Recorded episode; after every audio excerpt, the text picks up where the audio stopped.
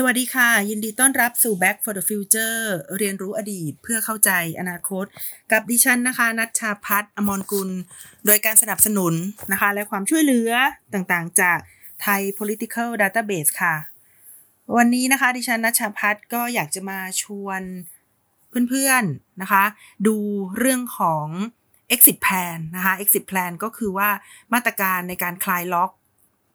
สำหรับประเทศไทยนะคะแล้วก็ อีกหลาย ๆ ประเทศทั่วโลกด้วย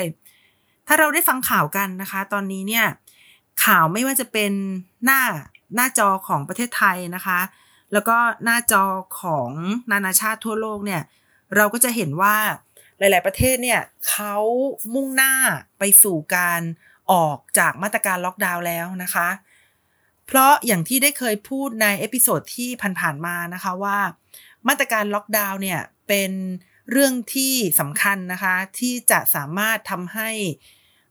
กราฟนะคะกราฟของจำนวนผู้ป่วยเนี่ยมันไม่พุ่งสูงขึ้นแบบ exponential นะคะเพราะว่าเมื่อเราสามารถล็อกดาวน์นะคะแล้วก็สามารถหยุดการเคลื่อนที่ของคน ก็จะทำให้อัตราการติดเชื้อนะคะลดลงไปด้วย ตรงนี้เขาเรียกว่า flatten the curve นะคะก็คือทำยังไงไม่ให้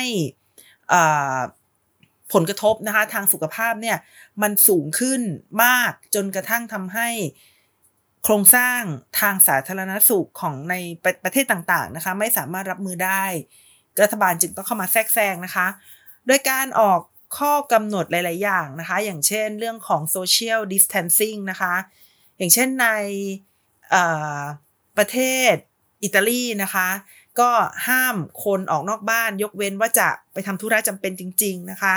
หรือว่าอย่างเยอรมนีเนี่ยนะคะเขาบอกว่าห้ามทำกิจกรรมที่มีการพบปะกันเกินสองคนขึ้นไปอะไรต่างๆเหล่านี้นะคะ ซึ่งมาตรการพวกนี้เนี่ยเป็นมาตรการที่จำเป็นนะคะสำหรับทางสาธารณสุขเพื่อที่จะให้คนติดเชื้อน้อยลง แต่มันมีราคาที่แพงมากนะคะ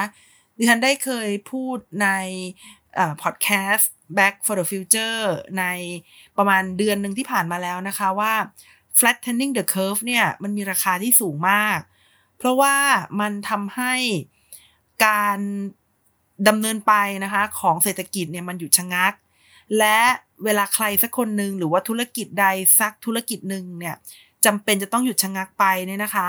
มันไม่ได้ส่งผลกระทบเฉพาะธุรกิจนั้นๆ แต่มันส่งผลกระทบต่อธุรกิจรอบๆนะคะที่เป็นตัวคูณหรือว่าเป็นธุรกิจที่ได้รับประโยชน์จากธุรกิจนั้น ยกตัวอย่างเช่นนะคะ ธุรกิจที่เป็นพวกโรงแรมนะคะ หรือว่าพวกร้านอาหาร ซึ่งเวลาบอกว่าต้องปิดโรงแรมเนี่ยไม่ได้หมายความว่าธุรกิจท่องเที่ยวเท่านั้นนะคะ ที่ได้รับผลกระทบ แต่ว่าโลจิสติกนะคะ พวกธุรกิจที่เคยนำสินค้ามาส่ง ก็ก็ไม่สามารถส่งสินค้าได้แล้วนะคะ หรือว่าธุรกิจอื่นๆ เช่น entertainment นะคะ ที่เคย อาจจะมาเล่นดนตรีก็ไม่สามารถที่จะเล่นได้นะคะ ธุรกิจที่อาจจะนำผ้าจากโรงแรมไปซักนะคะ ก็ไม่สามารถทำได้ และคนที่อยู่รายรายล้อมนะคะ ธุรกิจเหล่านี้เนี่ยอยู่ๆรายได้ก็หดตัวลงไปกระทันหันนะคะ มันก็เลยส่งผลกระทบเป็นวงกว้างค่ะ เพราะฉะนั้นวิกฤตโควิดเนี่ยนะคะ มันสอนเราว่า มันไม่มีอะไรที่เราจะทำไปแล้วได้อย่างเดียวนะคะ นโยบายมาตรการต่างๆทำแล้วมันมีผลเสียตามมาเช่นกันนะคะ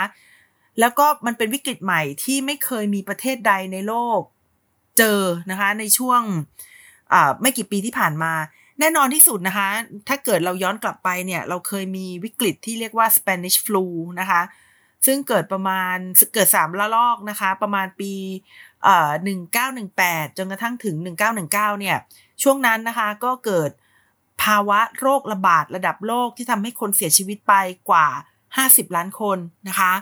แต่ว่าในช่วงที่ผ่านมานะคะในคือในช่วง Spanish flu เนี่ย มันก็เลยทำให้ผู้กำหนดนโยบายในตอนนี้นะคะ ก็มีความหวาดกลัวเหมือนกันว่าถ้าเกิดมีอ่า second wave นะคะ หรือว่า third wave เหมือนกับ Spanish flu แล้วเนี่ย มันก็จะทำให้เกิดผลเสียหาย ไม่เฉพาะกับผลเสียหายทางสุขภาพ แต่ผลเสียหายทางเศรษฐกิจด้วยนะคะททีนี้เนี่ยประเทศไทยเราเนี่ยนะคะที่ได้คลายล็อกเมื่อวานนี้นะคะ สิ่งที่เห็นก็คือว่าสามารถรับประทานอาหารในร้านได้แล้วนะคะสำหรับผู้ที่อยากจะไปรับประทานอาหารนอกบ้านนะคะ แต่ว่าทางสบส ทางทางศูนย์โควิดนะคะเรียกศูนย์โควิดดีกว่าเขาได้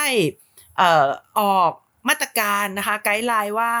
ธุรกิจต่างๆเนี่ยจะสามารถคลายล็อกได้อย่างไรบ้างนะคะ ถ้าใครไปสนใจก็สามารถหาอ่านดูได้นะคะที่ฉันก็เข้าไปดูแล้วเนี่ยร้อยยี่สิบสี่หน้าประมาณนั้นนะคะ ก็ยาวพอสมควรนะคะ ยังยังทำไม่ค่อยเรียบร้อยด้วยหรือเปล่าไม่ทราบนะคะ เพราะว่ายังไม่มีเลขหน้านะคะ แต่แต่แต่ก็พอจะ ได้เนื้อความบ้างนะคะว่าเขาก็แบ่งเป็นโซนต่างๆนะคะโซนธุรกิจเป็นโซนต่างๆ ก็คือโซนสีขาวสีเขียวสีเหลือง แล้วก็สีแดงนะคะโซนสีขาวเนี่ยก็จะสามารถคลายล็อกดาวน์ได้ก่อนเลยนะคะ ส่วนโซนสีเขียวก็รอมันหน่อยนะคะ หรือว่าอาจจะต้องปรับตัวหน่อย โซนสีเหลืองก็อาจจะอันตรายบ้างนะคะ ส่วนโซนสีแดงอย่างเช่นเอ่อสปาหรือว่าดิสโก้อะไรเงี้ยนะคะ อาจจะจำเป็นที่จะต้อง ปิดไปก่อนนะคะ เอ๊ะเดี๋ยวดิฉันไม่แน่ใจว่าสปาอยู่ตรงไหนนะคะ อาจจะอยู่สีเขียวหรือสีเหลืองก็ได้ เพราะว่าจริง ๆ แล้วเนี่ย ถ้าทำลงคือคือจากจากคางลงมาเนี่ยยังทำได้นะคะ เช่นเดียวกันนะคะ ในคลินิกเสริมความงามเนี่ยถ้าทำจากคางลงมาก็ทำได้นะคะ เพราะฉะนั้นใครที่เตรียมทำหน้าอกนะคะ ก็น่าจะทำได้นะคะ แต่ว่าถ้าฉีดอะไรที่หน้าก็น่าจะน่าจะยังยัง อยังห้ามไว้ก่อนนะคะ ในช่วงเวลานี้ แล้วก็ที่น่าสนใจนะคะ ก็คือว่าเมื่อวานนี้เนี่ยจำนวนผู้ติดเชื้อน้อยมากนะคะ เหลือเพียงสามคนเท่านั้น ตรงจุดนี้ก็น่าจะเป็นจุดที่ทำให้คนไทยนะคะ เตรียมตัวที่จะออออกจากมาตรการล็อกดาวน์กันแล้ว แต่ว่าก็อย่าลืมนะคะ ยังจำเป็นจะต้องมีมาตรการต่างๆ ที่จะป้องกันไม่ให้ second wave นั้นเกิดขึ้นมา เมื่อสักครู่นี้เล่าให้ฟังถึง Spanish flu นะคะ Spanish flu เนี่ยมันทำให้ผู้กำหนดนโยบายเนี่ยหันกลับไปมองมันด้วยความระมัดระวังพอสมควรนะคะ เพราะว่าเอ่อระลอกแรกเนี่ยไม่หนักเท่าไหร่นะคะ แต่ระลอกสองเนี่ยหนักกว่าระลอกแรกมาก ซึ่งก็ได้ทำให้คำว่าต้องระวังไม่ให้เกิดระลอกสองเนี่ยเป็นหนึ่งใน ข้อจำกัดนะคะเป็น condition ที่สำคัญมากที่ประเทศต่างๆเนี่ยเขาจำเป็นจะต้องเอามาคิดว่า เราจะเปิดเมืองได้อย่างไรนะคะ เพื่อที่จะไม่ให้มีระลอกที่สองเกิดขึ้นได้นะคะกลับมาที่เมืองไทยต่อนะคะก็คือว่าร้านอาหารเล็กๆนะคะที่มีพื้นที่น้อยกว่า 200 ตารางเมตรนะคะ ก็สามารถเปิดได้นะคะ ร้านอาหารนะคะก็เว้นที่ 1 เมตรนะคะ ที่อังกฤษเขายังเถียงกันเลยนะคะ ว่าจะเป็น 1 เมตรหรือ 1.5 เมตรนะคะวันนี้ค่ะก็เลยอยากจะมาเล่าให้ฟังนะคะ ว่าประเทศอื่นๆเนี่ยเขาผ่อนคลายกันยังไงนะคะเขามีมาตรการอย่างไรเขามีวิธีคิดอย่างไร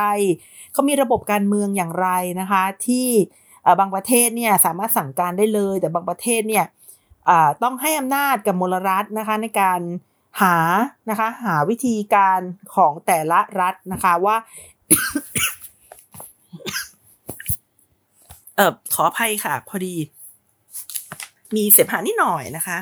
แต่แต่ก็ไม่น่าจะเป็นโควิดนะคะ เพราะว่าดิฉันไอมาสองเดือนแล้วก็ยังไม่หาย น่าจะเป็นเสมหะธรรมดานะคะอะกลับมานะคะเอ่า exit plan หรือว่า exit strategy เนี่ยนะคะ เพื่อที่จะออกจากล็อกดาวน์เนี่ย เป็นเรื่องที่ ต้องตัดสินใจหนักมากนะคะสำหรับผู้นำนะคะ เพราะว่าต้องหาจุดกึ่งกลางค่ะ ระหว่าง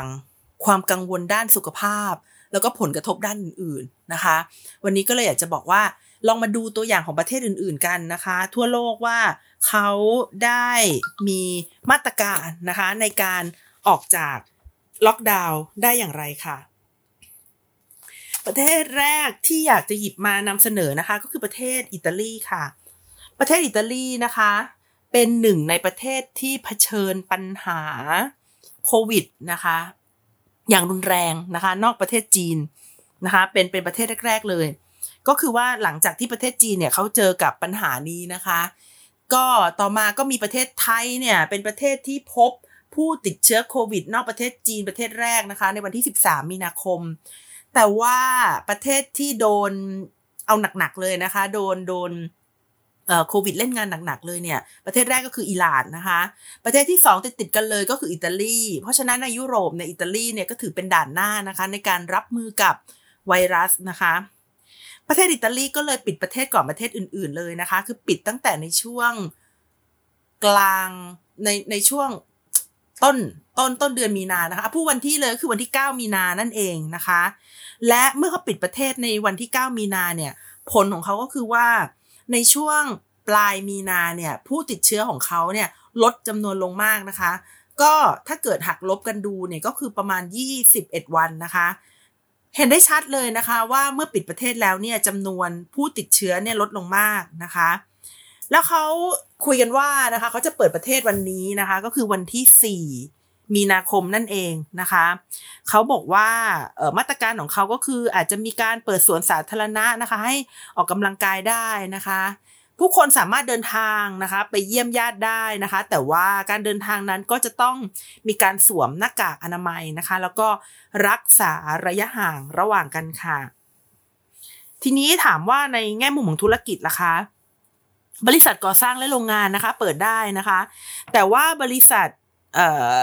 ก่อสร้างและโรงงานเนี่ย จะต้องโซเชียลดิสแทนนะคะ ร้านอาหารก็ยังเทคเอาไว้ only นะคะ ส่วนร้านอื่นๆนะคะเช่นร้านทำผมพิพิธภัณฑ์ต่างๆ เนี่ยนะคะ จะเปิดได้นะคะ หลังวันที่หนึ่ง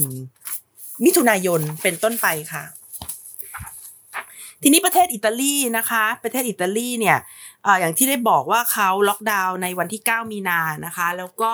หลังจากนั้นเนี่ย เขาก็อาการดีขึ้นนะคะ คือผู้ติดเชื้อลดลง ดังนั้นนะคะในทางสาธารณสุขแล้วเราจึงพบว่าการล็อกดาวน์เป็นวิธีการแก้ไขปัญหาที่ดีมากนะคะ มันดีมากในทางสาธารณสุข แต่ราคามันก็สูงมากค่ะ ราคาสูงมากแปลว่าอะไรนะคะ ราคาสูงมากแปลว่า ผู้ที่ได้รับผลกระทบทางเศรษฐกิจเนี่ยเยอะมากนะคะ จน IMF นะคะออกมาเตือนอิตาลีว่าถ้ายัง full lockdown นะคะ จนกระทั่งถึง quarter ที่3เนี่ยนะคะ GDP เนี่ยจะติดลบลงไปอีกนะคะ6%นะคะ6%ก็ยังค่อนข้างที่จะมีปัญหานะคะ พูดง่ายๆก็คือว่าล็อกดาวน์เนี่ยมันช่วยชีวิตมันช่วย save ชีวิตของคนได้ แต่ว่าก็จะเกิดปัญหาอื่นๆตามมาเยอะมากนะคะ และบางปัญหาเนี่ยก็ไม่สามารถที่จะกู้มาได้นะคะ เมื่อวานนี้ วอร์เรนบัฟเฟตต์นะคะ ซึ่งเป็นนักธุรกิจที่เป็นมหาเศรษฐีคนหนึ่งของโลกนะคะเขาบอกว่าเขาได้ขายหุ้นที่เกี่ยวกับการบินธุรกิจการบินไปหมดแล้วนะคะ เพราะว่าเขาได้วิเคราะห์แล้วว่าธุรกิจการบินเนี่ยมันจะไม่มีทางฟื้นตัวขึ้นมาภายใน 2 ปี เพราะฉะนั้นไม่รู้จะเก็บไปทำไมนะคะ ก็เลยขาย ทีนี้ปัญหาก็คือว่าเราก็ไม่รู้นะคะ พอ หลังจากนี้ 2 ปีไปแล้วเนี่ยยังมีธุรกิจการบินแบบนี้นะคะ ให้ให้ซื้อให้ขายกันอีกหรือเปล่า แต่ว่าหลังจากนี้ไปนะคะ ถ้าถ้ายังจะบินกันอยู่เนี่ย ก็อาจจะจำเป็นที่จะต้องมีการสวอปเชื้อตรวจนะคะ หรือว่าอาจจะต้องนั่งนั่งห่างกันมากขึ้นนะคะ มีที่ห่างกัน อาจจะไม่มีอาหารบริการบนเครื่องบินแล้วนะคะ ซึ่งการที่จะต้องนั่งห่างกันเนี่ย ก็อาจจะทำให้ ค่าบริการแพงขึ้นอีกเท่านึงนะคะ เพราะฉะนั้นใครๆก็บินได้นี่ก็อาจจะไม่ไม่ไม่เชิงแล้วนะคะ แล้วก็บางประเทศเนี่ยอาจจะมีมาตรการในการกักตัวทำให้การเดินทางระหว่างประเทศนะคะ เป็นไปได้อย่างยากลำบากมากขึ้น ซึ่งตรงนี้ก็เป็นส่วนหนึ่งที่ทำให้แก้ไขปัญหาทางสุขภาพได้นะคะ แต่ปัญหาทางเศรษฐกิจนี่ก็ บางเรื่องนี่ก็ไม่สามารถที่จะกู้คืนมาได้เลยค่ะเอ่ออิตาลีนะคะเขาก็ยอมรับนะคะว่าโอเค การล็อกดาวน์มันดีนะคะ การล็อกดาวน์มันดี แต่มันมีราคาสูงนะคะ เพราะฉะนั้นการที่จะล็อกดาวน์ไปเรื่อยๆนี่มันไม่ดีแน่มันทำไม่ได้แน่ มันจะต้องคลายล็อกดาวน์ยังไงมันก็ต้องออกจากมาตรการล็อกดาวน์แต่จะออกยังไงนะคะ ออกยังไงที่จะไม่ทำให้เกิดปัญหา second wave นะคะ เหมือนที่เมื่อกี้เล่าให้ฟังในเรื่อง Spanish flu เนี่ยตามมา นะคะ เพราะฉะนั้นรัฐบาลเนี่ยก็จะต้องเลือกเมนูนะคะ เลือกเมนูให้เหมาะสมนะคะ เพื่อที่จะมาคำนวณว่าจะทำยังไงที่จะรักษาชีวิตคนนะคะ ซึ่งมีค่ามากที่สุดนะคะ ชีวิตคนเนี่ยมีค่ามากที่สุดทำยังไงที่จะสามารถรักษาชีวิตคนไว้ให้ได้ แต่พยุงไม่ให้เศรษฐกิจล้มลงมานะคะ ล้มลงมา ต้องทำยังไงที่จะรักษาดุล ระยะภาพของชีวิตและเศรษฐกิจไว้ได้ ซึ่งเป็นเรื่องที่ตัดสินใจยากมาก และต้องขอบอกเลยว่าอาจจะไม่มีสูตรสำเร็จนะคะสำหรับทุกประเทศที่จะใช้ได้เหมือนกันค่ะบางทีนะคะก็ต้องทำการวิจัยนะคะว่าโรงเรียนจะเปิดได้ไหมนะคะ อุตสาหกรรมใดบ้างที่จะเปิดได้นะคะ โรงงานต่างๆเนี่ยอาจจะเปิดได้นะคะ ถ้าเกิดสามารถสร้างระยะห่างระหว่าง คนงานระหว่างพนักงานได้นะคะ ถ้าเกิดทำได้แล้วก็ใส่อุปกรณ์ป้องกัน เช่นใส่แมสนะคะ ใส่เฟสชิลอาจจะเปิดได้นะคะ แต่ในอุตสาหกรรมที่เป็นอุตสาหกรรมท่องเที่ยว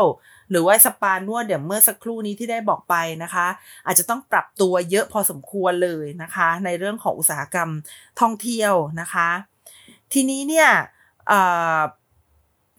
ต้องดูนะคะว่าประเทศเราเนี่ยมีโครงสร้างทางเศรษฐกิจอย่างไรนะคะ เหมาะสมกับมาตรการอย่างไรนะคะ แต่สิ่งที่ดีที่สุดเนี่ยที่จะต้องใช้ควบคู่กับมาตรการคลายล็อกนะคะ สิ่งที่ดีที่สุดที่จะเกิดควบคู่กับมาตรการคลายล็อกนะคะ ก็คือการ test ค่ะ คือจะทำยังไงที่จะมีการตรวจผู้ติดเชื้อนะคะ ให้ได้มากที่สุด ถ้าตรวจมากที่สุด เท่าไหร่นะคะ เราก็ไม่จำเป็นต้อง social distance กันกว้างขนาดนั้นนะคะ เพราะฉะนั้นที่อังกฤษเขาเถียงกันว่าเราจะ 1 เมตรหรือ 1 เมตรครึ่งเนี่ยตรงนี้มันจะตอบได้นะคะ ถ้าเกิด test ให้ได้มากนะคะ ถ้า test มากเราก็จะรู้จำนวนคนที่ติด แล้วเราก็เอาคนที่ติดเนี่ยออกไปนะคะจากจากสังคมพอเอาคนที่ติด ออกไปจากสังคม คนที่เหลือที่อยู่ที่คนเหลือคนที่ยังเหลืออยู่ ก็จะสามารถอยู่ใกล้กันได้มากขึ้นค่ะ นี่ก็เป็นเรื่องที่สำคัญนะคะ เพราะฉะนั้นถ้าถามว่า 1 เมตรหรือ 1 เมตรครึ่งดูจากอะไร ดูจากว่าเชื้อโรคลอยได้ไกลแค่ไหนหรือเปล่า อันนั้นอันนั้นใช่นะคะ แต่อีกอย่างหนึ่งที่สำคัญก็คือว่าจะต้องดูว่าคุณเทสได้มากน้อยแค่ไหน เมื่อ test แล้วจะได้นำคนที่ป่วยออกจากโครงสร้างของระบบ เอาเอาเข้าไปพักนะคะ รักษาตัวให้เขาหายก่อน และค่อยให้เขากลับมาใหม่อีกครั้งหนึ่งนะคะ เพื่อที่จะไม่ให้คนอื่น ๆ โดยเฉพาะคนที่เปราะบางนะคะ ก็คือว่าผู้สูงอายุนะคะ จะต้องได้รับผลกระทบอันหนักหนาสาหัสค่ะ ซึ่งการ test test อะดี แต่ว่าจะ test ยังไงก็ยากนะคะ เพราะว่าการวัดอุณหภูมิอย่างเดียวเนี่ย อาจจะไม่ละเอียดพอนะคะ อาจจะไม่ละเอียดพออเพราะว่า คนที่มีโคโรนาไวรัสอยู่กับตัวเนี่ยนะคะ ร้อยละห้าสิบไม่มีอาการนะคะ ไม่มีอาการ เพราะฉะนั้นก็ค่อนข้างที่จะยากนะคะ ว่าจะตรวจอย่างไรนะคะ อาจจะต้องสวอปซึ่งสวอปก็ต้องใช้เวลาแล้วก็มีค่าใช้จ่ายที่ค่อนข้างสูงนะคะ เพราะฉะนั้นถ้าไม่ใช่รัฐสวัสดิการเนี่ย แล้วจะใช้วิธีการตรวจนะคะ ก็น่าจะยากหน่อยนะคะ อีกวิธีการหนึ่งที่น่าจะดีก็คือเรื่องของการใช้เทคโนโลยีนะคะ ใช้แอปนะคะโหลดมานะคะว่าใครมีความเสี่ยงหรือว่าผู้ใดนะคะที่ได้เข้าไปอยู่ในบริเวณที่มีคนติดเชื้อก็จะได้ trace ได้นะคะ trace โรคได้ แต่ก็อย่างว่านะคะว่าแอปนี่จะต้องโหลดกันเยอะมากเลยนะคะ แล้วก็ในทางหนึ่งอาจจะมองว่าเป็นการทำลายความเป็นส่วนตัวของประชาชนด้วยนะคะาไปที่ประเทศฝรั่งเศสนะคะ ประเทศฝรั่งเศสเนี่ยนะคะ ประเทศฝรั่งเศสเนี่ยเเขาวันก่อนดูใน World Economic Forum นะคะเขาบอกว่าฝรั่งเศสเนี่ย บอกว่าจะใช้งบ 20 ล้านนะคะ ในนั้นเขาไม่ได้เขียนไว้ว่า 20 ล้านอะไรนะคะแต่เข้าไปดูเนี่ย น่าจะเป็น 20 ล้าน US ดอลลาร์นะคะแต่แต่แต่ก็ไม่ทราบว่าเป็น 20 ล้านยูโรหรือเปล่านะคะเขาเขียนว่าใช้งบ 20 ล้านก็แล้วกันนะคะทำให้คนเนี่ยขับจักรยานเพิ่มมากขึ้น เพื่อที่จะแก้ไขปัญหาพอลูชันในประเทศนะคะ แล้วก็จะจะแก้ไขปัญหา ที่ทำให้คนเนี่ยสามารถเดินทางได้ โดยที่มี social distancing ไปด้วยนะคะ เพราะโดยส่วนใหญ่เนี่ยขับจักรยานเขาก็จะขับคนเดียวนะคะ มันก็จะ social distancing ได้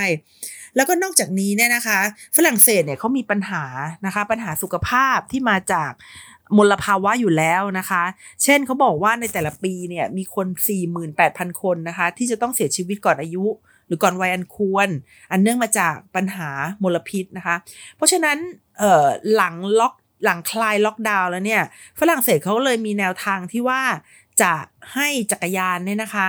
เป็นเขาเขาใช้คำว่า little queen of deconfinement in a way นะคะ ก็คือว่าหลังจากมาตรการล็อกดาวน์เนี่ย จักรยานก็จะเป็นทางเลือกหนึ่งที่มีประสิทธิภาพมาก นอกจากจะช่วย social distancing แล้วเนี่ย ยังจะช่วยแก้ไขปัญหา pollution ได้ด้วยนะคะ โดยฝรั่งเศสเนี่ยเขาประกาศนะคะ เมื่อสัปดาห์ที่ผ่านมาคือในวันที่ 28 เมษายนนะคะว่าจะลดนะคะลดการล็อกดาวน์นะคะในวันที่ 11 มีนาคมเออเออเม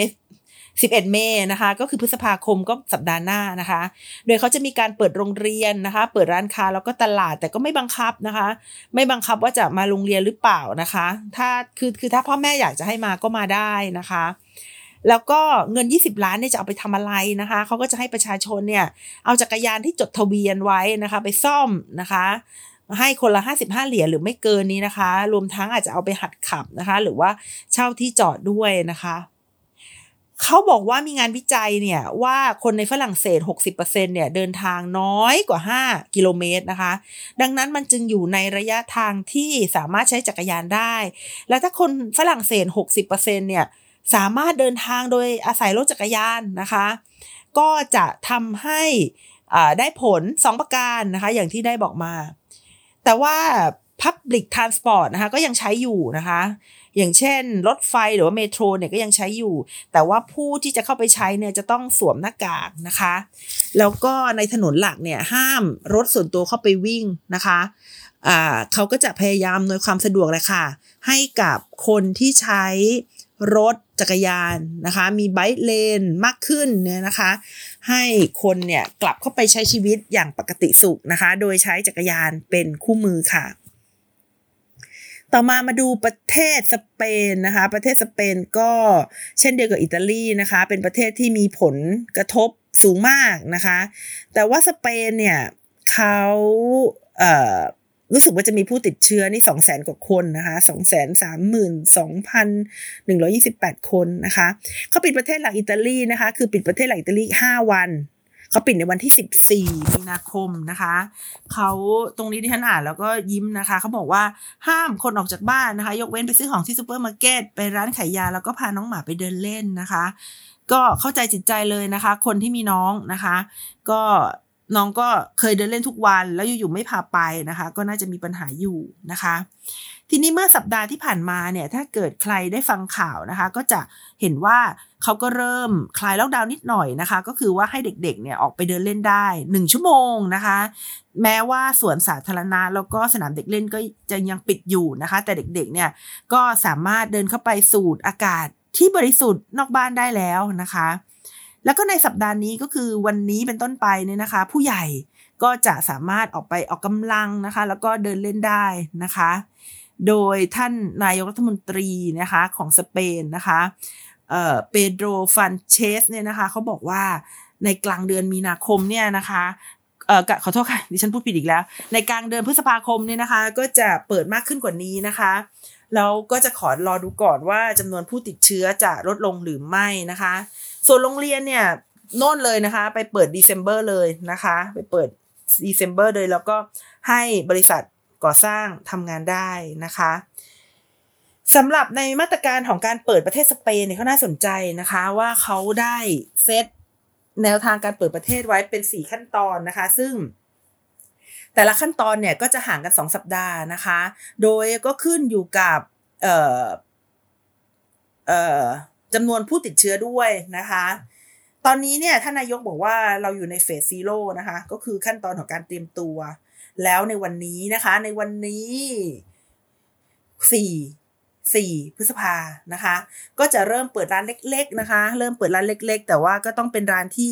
มีเวลาเฉพาะนะคะ ให้กับผู้สูงอายุนะคะ ซึ่งเป็นกลุ่มเปราะบางนะคะ ให้ร้านทำผมเปิดได้นะคะ ร้านร้านอาหารที่มี Open Air หรือว่ามีเทอร์เรสเนี่ยสามารถเปิดได้โดยใช้พื้นที่นะคะ โดยใช้พื้นที่เนี่ย ประมาณ 1 ใน 3 ก็คือไม่ไม่ให้ใช้เต็มนะคะ ให้ใช้ได้แค่ 1 ใน 3 นะคะ มีการเปิดโรงแรมนะคะ ที่มีที่พักได้นะคะ สามารถใช้โรงแรมได้แล้ว แต่ว่าห้ามใช้ common area อย่างเช่น ห้ามใช้สระว่ายน้ำร่วมกัน ห้ามใช้จิมร่วมกันนะคะ แล้วก็ในการรับประทานอาหารเนี่ยก็อาจจะต้องเว้นเว้นที่นะคะ หรือว่าเอาขึ้นไปทาน room service นะคะไม่ไม่ไม่ให้ใช้ที่ร่วมกันนะคะ แล้วก็ให้ทุกคนนะคะใช้ face mask นะคะ ส่วนลีกฟุตบอลก็เปิดให้ซ้อมได้แล้วนะคะ เฟสที่2นะคะใน 2 สัปดาห์เนี่ยก็จะให้พัตคารเนี่ยเปิดให้รับประทานข้างในได้โดยที่มี social distancing นะคะ สถานศึกษาเนี่ยเปิดได้นะคะ แล้วก็งานทางวัฒนธรรมนะคะที่ถ้าเป็นที่ปิดเนี่ยแล้วคนน้อยกว่า 50 คนเนี่ยเปิดได้ ถ้าเป็นที่เปิดที่ลงที่แจ้งเนี่ยนะคะ ให้ได้ถึง 400 คนนะคะ เฟสที่3เนี่ยนะคะเขาก็จะ ลดข้อจำกัดต่างๆนะคะ แต่ก็ยังไม่ให้เดินทางไกลๆอยู่ดีนะคะ ก่อนที่จะ return to abnormal นะคะก็คือก่อนที่จะเปิดทั้งหมด แต่แต่ก็ยังมีข้อจำกัดนะคะ เช่นอาจจะต้องให้สวมหน้ากากอะไรอย่างเงี้ยนะคะ ซึ่งปลายปลายเดือนมิถุนายนนะคะ สถานการณ์ก็น่าจะเปลี่ยนแปลงไปในอีกทางนึงค่ะ ส่วนประเทศ อีกประเทศหนึ่งนะคะที่น่าสนใจก็คือประเทศสหราชอาณาจักรนะคะ ประเทศสหราชอาณาจักรเนี่ยเขายังขอคุยก่อนนะคะ ยังยังไม่ได้บอกว่าจะเปิดเมื่อไหร่ แต่เขาก็บอกว่าเขามี condition อยู่ 5 ประการเขาถามว่าประเทศเนี่ยจะต้องผ่านบททดสอบ 5 ประการนี้นะคะ บททดสอบแรกก็คือบททดสอบในด้านความสามารถในการรองรับผู้ป่วยของ สำนักงงานหลักประกันสุขภาพเขานะคะ National Health System เขานะคะ ระบบสุขภาพแห่งชาติเขาเนี่ย ว่าจะดูแลทั่วถึงหรือเปล่านะคะ ซึ่งข่าวดีก็คือว่าโรงพยาบาลสนามที่เขาสร้างทั่วประเทศนี่ที่เขาชื่อว่าโรงพยาบาลไนติงเกลนะคะ ตอนนี้เนี่ยมีผู้เข้าใช้บริการเนี่ยไม่มากนะคะ ไม่ไม่ถึงขนาดทั่วโรงพยาบาลนะคะ แล้วก็บางแห่งก็ปิดไปแล้วนะคะ ประเด็นที่2เนี่ยก็คือว่าจำนวนคนเสียชีวิตจำนวนการสูญเสียเนี่ยลดลงหรือเปล่านะคะ ก็คือว่าต้องลดลงนะคะ ต้องลดลงก็ถึงจะสามารถเปิดได้นะคะ ทีนี้ข้อ 3 ก็คือ infection rate หรือว่า R value เนี่ยต้องลดลงในพื้นที่ที่เปิดหรือเปล่า R value ก็คืออตัวเลขนะคะที่คนหนึ่งคนจะทำให้เกิดโรคไปให้กับคนอื่นๆด้วยนะคะ ข้อทดสอบประการที่ 4 ค่ะก็คือเครื่องมือทางการแพทย์นะคะ ไม่ว่าจะเป็นชุดเทส หรือว่าชุด PPE เนี่ยพอเพียงหรือเปล่านะคะ แล้วก็สามารถกระจายไปให้กับโรงพยาบาลต่างๆ ได้อย่างเท่าเทียมหรือเปล่านะคะ แล้วก็ประการสุดท้ายค่ะก็คือความมั่นใจนะคะของรัฐบาลว่า การปรับเปลี่ยนกฎเกณฑ์ในการล็อกดาวน์จะไม่ทำให้เกิด การระบาดครั้งที่2นะคะ5ประการ ประการแรกก็คือความสามารถของระบบสุขภาพ ประการที่ 2 คืออัตราการสูญเสียต้องลดลง ปัญหาที่ 3 ก็คือค่า R value ต้องลดลง ประการที่4นะคะก็คือเครื่องมือทางการแพทย์ต้องพอเพียงและคือประการที่ 5 ก็คือว่าการปรับแนวทางต่างๆ จะต้องไม่ส่งผลให้เกิดผลกระทบ จนกระทั่งนำไปสู่การระบาดรอบที่ 2 ค่ะ ส่วนสหรัฐอเมริกานะคะก็ยังวุ่นวายกันอยู่ เนื่องจากสหรัฐอเมริกาเนี่ยเขาเป็นประเทศที่เป็นระบบสหพันธรัฐนะคะ เพราะฉะนั้นแล้วเนี่ยเขาไม่มีข้อจำกัดนะคะให้รัฐบาลเนี่ยบังคับบังคับรัฐได้นะคะว่าจะเปิดหรือปิดยังไงนะคะ แต่ละรัฐเขาก็จะใช้วิธีการของเขาเองนะคะ แต่ยังไงสหรัฐอเมริกาก็ต้องเปิดนะคะ รัฐบาลบอกว่าเออออกมาทำงานกันเถอะนะคะ ออกมาทำงานกันได้แล้วนะคะ เพราะว่าในปัจจุบันเนี้ยคนเนี่ยสิบหกเปอร์เซ็นเนี่ยนะคะ ตกงานนะคะ แล้วคนยี่สิบห้าล้านคนเนี่ยลงทะเบียนเป็นผู้ว่างงานแล้วนะคะ เศรษฐกิจเนี่ยจะหดตัวนะคะ เศรษฐกิจจะหดตัวสี่สิบเปอร์เซ็นตนะคะ แล้วก็ถึงปีหน้าเนี่ยการว่างงานก็จะยังมากกว่าสิบเปอร์เซ็นต นะคะ เพราะฉะนั้นหลาย ๆ รัฐเขาจึงต้องการที่จะเปิด แล้วบางรัฐเนี่ยเขามีจำนวนผู้ติดเชื้อไม่มากนะคะ ไม่ได้มีเป็นหมื่น ๆ เหมือนกับในนิวยอร์กกันหมดทุกรัฐนะคะ รัฐอย่างเช่นเอ่อโคโลราโด มิสซิสซิปปี มินนิโซตา มอนทานา แล้วก็เทนเนสซีเขาบอกว่ายังไงเขาก็จะเปิดนะคะ ยังไงเขาก็เปิดนะคะ เปิดวันจันทร์นี่แหละ ไม่มีการเพิ่มการตรวจนะคะ แล้วก็ไม่มี contact tracing นะคะ เปิดร้านทำผมนะคะ ร้านสักจะเปิดวันศุกร์นะคะ ร้านขายของก็จะเปิดนะคะโรงหนังก็จะเปิดนะคะยังไงเขาก็จะเปิดนะคะ ส่วนจอร์เจียโอกลาโฮมา อะแลสกาเซาท์คาโรไลนานี่เขาเปิดไปแล้วนะคะอ่านิวยอร์กแล้วก็อีกหลาย ๆ รัฐเขาบอกเขาจะเปิดกลางเดือนนี้นะคะ เพราะว่าจำนวน การสูญเสียเนี่ยลดลงเรื่อยๆนะคะ นี่ก็เพิ่งทราบนะคะมีบางรัฐไม่ล็อกดาวน์อย่างเช่นรัฐอาร์คันซัสนะคะไอโอวา เนบราสกานะคะนอร์ทแล้วก็เซาท์ดาโกตาเลย 2 รัฐเลยนะคะโอกลาโฮมายูทาห์แล้วก็ไวโอมิงนะคะเป็นรัฐที่ไม่ล็อกดาวน์เลย ก็น่าจะเป็นผลมาจากการที่จำนวนผู้ติดเชื้อในรัฐเขาไม่สูงมากนะคะแล้วนอกจากสหรัฐอเมริกาเนี่ยอีกประเทศหนึ่งที่เป็นสหพันธรัฐก็คือเยอรมันนะคะ เยอรมันเองก็ ก็เปิดนะคะเมื่อวานก็คือวันที่ 3 มีนาคมนะคะ ก็เปิดพร้อมกับประเทศไทยเราเลยเนี่ยนะคะ ถึงจะเปิดแล้วแต่ก็ยังคง social distancing อยู่นะคะ ก็คือให้เว้นระยะห่างนะคะ 1.5 เมตร แล้วก็ห้ามพูดคุยกันเกิน 2 คนนะคะ แต่ว่าในแต่ละรัฐของเยอรมันเนี่ยมีวิธีการเปิดที่อาจจะแตกต่างกันนะคะเเพราะว่าเพราะว่าระบบการเมืองของเขามันมันมันไม่สามารถที่จะ สั่งการไปจากส่วนกลางได้นะคะว่าจะเปิดหรือจะปิดจะมีมาตรการอย่างไรบ้างนะคะ แต่ว่าทางเบอร์ลินนะคะหรือว่าทางรัฐบาลกลางเนี่ยเขาก็พยายามอ้อนวอนขอร้องนะคะว่า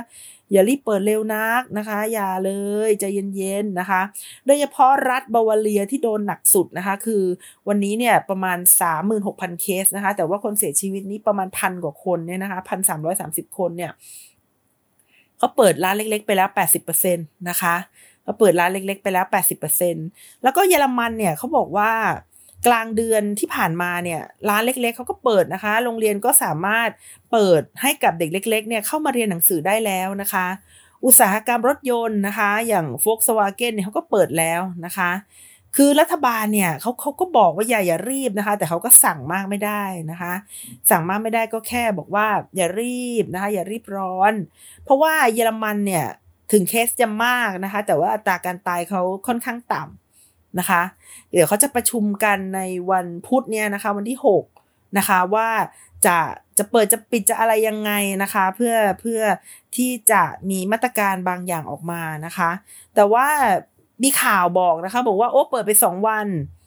มีผู้ติดเชื้อเพิ่มขึ้นนะคะดิฉันก็ยังงงๆ เพราะว่าถ้าเปิดเปิดได้สองวันเนี่ย อัตราการเพิ่ม ติดเชื้อที่เพิ่มขึ้นเนี่ยมันมาจากสิบสี่วันก่อนไม่ใช่หรือนะคะ มันมันก็ไม่น่าจะมาจากวันที่สองสาวันหลังจากที่เปิดเลยนะคะ อันนี้ก็เป็นข่าวที่ประหลาด ที่นี่ประเทศที่ฉันสนใจมากนะคะ ก็คือประเทศไอร์แลนด์นะคะ ประเทศไอร์แลนด์เนี่ยเขามีผู้ติดเชื้ออยู่สองหมื่นกว่าคนนะคะ มีผู้เสียชีวิตพันหกร้อยกว่าคนนะคะ ก็ก็เขาปิดเอ่อปิดประเทศนะคะมา สักพักหนึ่งแล้วนะคะเขาบอกว่าเขาจะเปิดประเทศในวันที่สิบแปดสิบแปดมีนาเออสิบแปดพฤษภาคมนี้นะสิบแปดพฤษภาคมนี้นะคะจนกระทั่งถึงสิบสิงหาคมนะคะ นายกรัฐมนตรีลีโอวารัดการ์ วารัดการ์ของเขานะคะเขาบอกว่าที่เขาเปิดเนี่ย เพราะว่าเขาเปิด with condition นะคะ ก็คือเปิดโดยที่มีเงื่อนไขแล้วเขาก็บอกว่าอัตรา ผู้หายป่วยนะคะเจ็ดสิบเปอร์เซ็นต์แล้วสามารถฟื้นตัวแล้ว เพราะฉะนั้นอยู่ในสภาวะที่สามารถเปิดได้แล้วนะคะเขา set stage ไว้ละเอียดมากเลยนะคะ ละเอียดมากก็คือดิฉันเข้าไปอ่านเนี่ยยี่สิบกว่าหน้าเอง แต่ก็ละเอียดแล้วก็เข้าใจได้เลยนะคะ stage แรกนี่จะเปิดในวันที่สิบแปดพฤษภานะคะ ก็คือสองสองสัปดาห์หลังจากนี้นะคะเขาบอกว่า outdoor meeting นะคะ โดยคนที่ไม่ใช่คนในครอบครัวเนี่ยสามารถทำได้นะคะ แล้วเขาก็จะเปิดสถานรับเลี้ยงเด็กให้กับคนที่เป็นบุคลากรทางการแพทย์นะคะให้คนเนี่ยที่ทำงาน outdoor เนี่ยก็มาทำงานได้นะคะ แล้วก็บางร้านที่สามารถเปิด outdoor ได้นะคะ ก็ก็สามารถเปิดเปิดได้เช่นกันนะคะ แล้วก็สถานที่พักผ่อนที่เป็น outdoor เนี่ยเขาก็จะเปิดนะคะในวันที่ 18 แล้วหลังจากนั้นนะคะ หลังจากนั้นก็คือวันที่วันที่8นะคะ เดือนมิถุนายนเนี่ยเขาก็จะคลายล็อกไปอีกระดับหนึ่งนะคะ ก็คือไปบ้านเพื่อนได้นะคะ ไปบ้านเพื่อนได้ หลังจากที่ stage แรกเนี่ยให้ไปเจอกันข้างนอกนะคะ แต่ stage ที่สองเนี่ยไปเยี่ยมเพื่อนได้ไปเที่ยวบ้านเพื่อนได้นะคะ แล้วก็จะเริ่มทำแผนเปิดธุรกิจนะคะ ที่ให้ ความสำคัญกับความปลอดภัยของผู้ขายแล้วก็ผู้ซื้อนะคะ แล้วก็เปิดร้านเล็กๆนะคะ ที่สามารถทำ social distance ได้ แล้วก็ที่น่าสนใจมากก็คือสามารถเปิดห้องสมุดได้ด้วยค่ะ stage ที่ 3 นะคะ ปลายเดือนนะคะคือ 29 มิถุนายนค่ะ ก็จะสามารถจัดงานสังคมเล็ก ๆ น้อย ๆ ได้นะคะ เปิดโรงเรียนเด็กเล็กนะคะสำหรับผู้ ทำงานนะคะในสาขาที่มีความสำคัญนะคะ เปิดร้านต่างๆนะคะที่มีทางเข้าออกติดถนน หรือว่าร้านตึกแถวนั่นเองนะคะ แล้วก็อาจจะเปิดสนามเด็กเล่นได้แล้วนะคะสเตจต่อไปค่ะ กรกฎาคมวันที่ 20 นะคะ เปิดโรงเรียนเด็กเล็กได้ทั้งหมดเลยนะคะ แล้วก็ให้คนที่ work from home ไม่ได้เนี่ยให้กลับไปทำงานนะคะ แล้วก็เปิดบริการบางเรื่อง เช่นทำผมนะคะ ให้เพิ่งให้ทำผม 20 จุลายเลย โอ้โห คนไอแลนด์ไม่ผมยาวกันไปหมดเลยนะคะเนี่ย แล้วก็เปิดพิพิธภัณฑ์ได้นะคะ แล้วก็เปิดอาร์ตแกลเลอรี่ได้นะคะ เปิดสถานที่ทางศาสนาได้ค่ะ แล้วก็ในวันที่ 10 นะคะ สิงหาคมก็จะเป็นวันสุดท้ายนะคะ ก็จะให้มีโซเชียลแก t เ e อริงได้นะคะ สามารถกลับไปทำงานได้แล้วก็เปิดโรงเรียนนะคะ เด็กโตแต่ว่าเปิดเป็นเฟสๆนะคะ ไม่ไม่ได้เปิดตุ้มทีเดียวนะคะ แล้วก็จะให้บริการนะคะ ที่มีความเสี่ยงทั้งหมด ก็สามารถเปิดได้ในวันที่ 10 สิงหาคมนะคะ แต่ว่าทั้งนี้ก็ต้องมี condition นะคะ ก็คือว่าต้องมีข้อมูลเรื่องโควิดนะคะ แล้วก็สถานการณ์ด้านการรับคนไข้นะคะ สถานการณ์ด้านสาธารณสุขของประเทศ ก็จะต้องรับมือกับโควิดได้นะคะ ต้องมีศักยภาพในการตรวจแล้วก็ trace นะคะ trace คนที่ป่วยว่าไปติดต่อกับใครบ้าง ตรงนี้ต้องทำได้นะคะ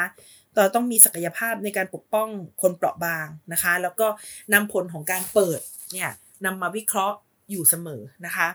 ก็นับได้ว่าหลาย ๆ ประเทศที่ว่ามาเนี่ยเขาก็จะแบ่งเป็น stage ต่าง ๆ ของการคลายล็อกดาวน์นะคะ ค่อนข้างที่จะ ชัดเจนมากนะคะ อย่างไอร์แลนด์แล้วก็สเปนเนี่ยเขาก็มีการกำหนดวันไว้เลยนะคะ ซึ่งจะทำให้อ่าแต่ละคนประชาชนเขาสามารถเตรียมตัวได้ค่ะ ว่าเขาจะทำอย่างไรนะคะ ในสถานการณ์ที่กำลังจะมาถึง ลองย้อนไปดูประเทศจีนนะคะ ว่าเมื่อเขาคลายล็อกดาวน์นี่เขาทำยังไงนะคะ ประเทศจีนเนี่ยเขาน่าสนใจมากค่ะ คือเขาคลายล็อกดาวน์แล้วก็จนถึงวันนี้นะคะคือเขาคลายล็อกดาวน์น่าจะประมาณปลายเดือนมีนา และจนถึงวันนี้เขายังไม่มี second wave เลยนะคะอ่าเขาทำได้ยังไงเขาไม่มี second wave เขาทำได้ยังไง ถ้าเราอยากเรียนรู้จากจีนนะคะ ประเทศจีนเขาได้สถาปนาคำใหม่ขึ้นมาคำหนึ่งนะคะคำใหม่คำนี้ของเขาชื่อ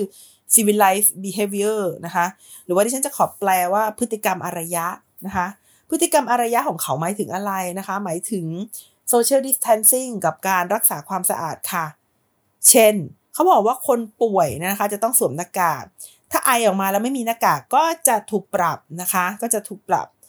แล้วก็ให้ทุกคนเนี่ยใช้ช้อนส้อมของตัวเองนะคะ แล้วก็ห้ามรับประทานอาหารในสถานที่ที่เป็นการคมนาคมสาธารณะนะคะ แล้วก็ ในสถานที่สาธารณะทั้งหลายเนี่ยห้ามอยู่ใกล้กันเกิน 1 เมตรนะคะ ก็คือให้มี social distancing 1เมตร และนี่น่าสนใจมากค่ะ ใครขักถุยนะคะ ปรับนะคะ ปรับ 28 เหรียญนนะคะ หรือว่าประมาณ 8-900 บาทนั่นเองนะคะ ในสถานที่ท่องเที่ยวหลายแห่งอย่างเช่น พระราชวังต้องห้ามนะคะ เปิดแล้ว แต่ว่าก็ยังต้องโซเชียลดิส a ทนซิ่งนะคะ โรงเรียนยังไงนะคะ โรงเรียนก็คือว่าเปิดนะคะ เปิดให้ไปเรียนนะคะ ซึ่ง การเรียนจะต้องสวมหน้ากากนะคะ แล้วก็ให้ห้องเรียนเนี่ยเล็กลงนะคะ แล้วก็ผลัดกันรับประทานอาหารกลางวันค่ะ ส่วนในบริษัทต่างๆ เนี่ยเขาก็มี social distancing นะคะ ห้ามให้พนักงานเนี่ยทำงานใกล้กันเกินไป เข้าลิฟต์ก็ต้องอยู่ในช่องนะคะ ห้ามอยู่ใกล้กันนะคะ แล้วก็ในบางบริษัทเนี่ยจำเป็นจะต้องสลับกันมาทำงานนะคะ โรงเรียนเนี่ยที่เคยมีแต่แอร์ก็ต้องมีพัดลมนะคะ แล้วก็ต้องนั่งห่างกันนะคะ ต้องล้างมือ ห้องเรียนนะคะ เช่นเดียวกับสถานที่ทำงานก็คือต้องเล็กลงนะคะ แล้วก็รับประทานอาหารเป็นเป็นเวลาแล้วก็รับประทานอาหารห่างกันนะคะ แล้วก็ในบางร้านอาหารเนี่ย คนรับประทานอาหารจะต้องเซ็นชื่อด้วยนะคะ ว่ารับประทานอาหาร เอ่อว่าว่าว่าชื่ออะไรบ้านอยู่ที่ไหนเกิดมีอะไรเกิดขึ้นเขาจะได้ตามตามกลับได้นะคะ รู้สึกว่าของไทยก็มีอย่างนี้เช่นกันนะคะทำผมก็ต้องลงชื่อไว้นะคะ ว่าชื่ออะไรเบอร์โทรศัพท์อะไรหมายเลขบัตรประชาชนอะไรนะคะ เกิดว่ามีเหตุการณ์นะคะที่มี super spreader เนี่ยเขาก็จะได้ตามตัวได้ค่ะ นี่ก็เป็นมาตรการนะคะของหลาย ๆ ประเทศที่ได้พยายามที่จะออกจากสถานการณ์ล็อกดาวน์นะคะ โดยสรุป นะคะเป็นสองเรื่องนะคะ เรื่องแรกก็คือ when นะคะเมื่อไหร่นะคะเมื่อไหร่ก็คือทุกประเทศนั่นแหละค่ะจำเป็นที่จะต้องคลายล็อกดาวน์แล้ว เพราะว่าการคลายล็อกดาวน์เนี่ยจะเป็นการหมุนสู่จุดดุลยภาพนะคะ ที่จะต้องทำยังไงให้ลดการสูญเสียให้ได้มากที่สุด ไม่ว่าจะเป็นด้านสุขภาพ หรือว่าจะเป็นด้านเศรษฐกิจค่ะ ทั้งนี้นะคะ ทุกประเทศเนี่ยเขาก็จะต้องมีหลักฐานนะคะว่า จะสามารถควบคุมโควิด -19 ได้นะคะ เช่นที่เมื่อกี้เล่ามานะคะ ก็คือต้องเทสให้ได้นะคะ ต้องมีค่า R ต่ำลงนะคะ แล้วก็ต้องมีความสามารถด้านสาธารณสุขที่เพียงพอนะคะ ก็คือถ้ามี second wave เกิดขึ้นเนี่ยประเทศเหล่านี้จำเป็นจะต้องออแก้ไขปัญหาได้นะคะ ต้องทำยังไงให้ศักยภาพทางด้านสาธารณสุขเพียงพอ ต้องเพิ่มห้อง ICU นะคะ ต้องมี มีโรงพยาบาลสนามเตรียมพร้อมไว้นะคะเพื่อที่จะไม่ให้เกิด second wave ก็คือว่าจากการเรียนรู้ในเรื่องของและที่สำคัญนะคะต้องมีระบบสุขภาพที่เพียงพอสำหรับผู้ป่วยโรคอื่นด้วยนะคะไม่ใช่เฉพาะผู้ป่วยโควิดเท่านั้นนะคะแล้วก็จะต้องมีอาการปกป้องผู้เปราะบางนะคะอย่างที่ได้บอกในหลาย ๆ ประเทศว่า เปิดร้านก็จริง แต่ว่าต้องให้เวลานะคะสำหรับผู้เปราะบาง อย่างเช่น ผู้สูงอายุ ให้สามารถมีเวลาที่เขาจะเข้าไปจับใจใช้สอยได้นะคะ บริเวณคนหนาแน่นต่างๆ เนี่ยก็จะต้องเฝ้าระวังนะคะที่สำคัญสำหรับทุกๆประเทศก็คือว่าต้องเพิ่มการตรวจโรคให้ได้มากที่สุดนะคะ แล้วก็ต้องมีการเฝ้าระวัง ผู้ที่มีการสัมผัสโรคนะคะ เพื่อที่จะป้องกันการแพร่ระบาดครั้งที่สองซึ่งสำคัญมากนะคะ ถ้าถามว่าถ้าถามว่าจะโซเชียลดิสแทนซิ่งถึงเมื่อไหร่ หรือว่ามีระยะห่างกันเท่าไหร่ มันก็ขึ้นอยู่กับว่าสามารถตรวจโรคแล้วก็นำคนที่ป่วยเนี่ยออกจากคนที่อยู่ในสังคมทั้งหมดได้มากน้อยเพียงใดนะคะ ซึ่งตรงนี้เนี่ยมีความสำคัญมากกับการกำหนดนโยบายของแต่ละรัฐค่ะ นอกจากนี้นะคะ ในหลาย ๆ ประเทศก็ยังมีเรื่องของนโยบายนะคะที่ให้คนเนี่ยทำงานอยู่ห่างๆกันนะคะ ก็อย่างเช่นบอกว่าเปิดโรงงานได้นะ แต่ว่าโรงงานเนี่ยจะต้อง มีพื้นที่ที่อยู่ห่างกัน ร้านอาหารเปิดได้นะ แต่ว่าสามารถใช้ฟ a ซิลิตี้ได้แค่กี่เปอร์เซ็นต์นะคะ เขาก็จะต้องพยายามให้อยู่ห่างกัน ไม่ว่าจะเป็นการทำงานนะคะ หรือว่ามีนโยบายที่ให้คนสามารถทำงานหรือว่าส่งงานได้ในบริเวณที่ไม่จำเป็นจะต้องมาอยู่รวมกันนะคะ ทีนี้ที่ประการที่สำคัญอีกอย่างหนึ่งนะคะ ก็คือว่า รัฐบาลเนี่ยจะต้องอธิบายนะคะให้กับประชาชนเข้าใจว่า เราจะกลับไปสู่ abnormal นะคะ back to abnormal ไม่ใช่ back to normal นะคะ โลกจะไปเป็นไม่เหมือนเดิมอีกต่อไปนะคะ ถ้าเกิดยังไม่มีวัคซีนหรือว่ายารักษานะคะ ชีวิตเนี่ยก็จะต้องถูกควบคุมและเศรษฐกิจนะคะ ก็จะต้องเคลื่อนไหวช้าลงนะคะ ไม่สามารถกลับไปเป็นระบบเศรษฐกิจ ที่เฟื่องฟูร้อนแรงได้อย่างเดิมแล้วนะคะ เพราะว่ากิจกรรมทางเศรษฐกิจต่างๆ จะต้องถูกหยุดชะงักไปนะคะ ถูกชะลอตัวไปนะคะ ซึ่งเรื่องนี้มีความสำคัญมาก พฤติกรรมหลาย ๆ อย่างก็ต้องเปลี่ยนไป ซึ่งประเทศจีนเขาก็พยายามทำนะคะ แล้วก็ประสบความสำเร็จจนกระทั่งทำให้ไม่มี second wave นะคะ เช่นต้องสวมเฟสมาสนะคะ ร้านค้าจะต้องจำกัดจำนวนชั้นเรียนก็ต้องเล็กลงนะคะ ซึ่งเป็นหลักการสำคัญที่เราจะอยู่ได้ในสถานการณ์โควิดค่ะ ค่ะก็ขอขอบคุณมากนะคะที่ติดตามกันนะคะ แล้วก็ขอขอบคุณ inbox นะคะที่ออกมาบอกด้วยนะคะ ว่าอยากจะฟังเรื่องอะไร ก็ยินดีนะคะ ติชมได้ตลอดนะคะ ดิฉันนัชพัฒน์อมรกุล แล้วก็ไทย political database ก็ต้องขออำลาไป แต่เพียงเท่านี้นะคะ สวัสดีค่ะ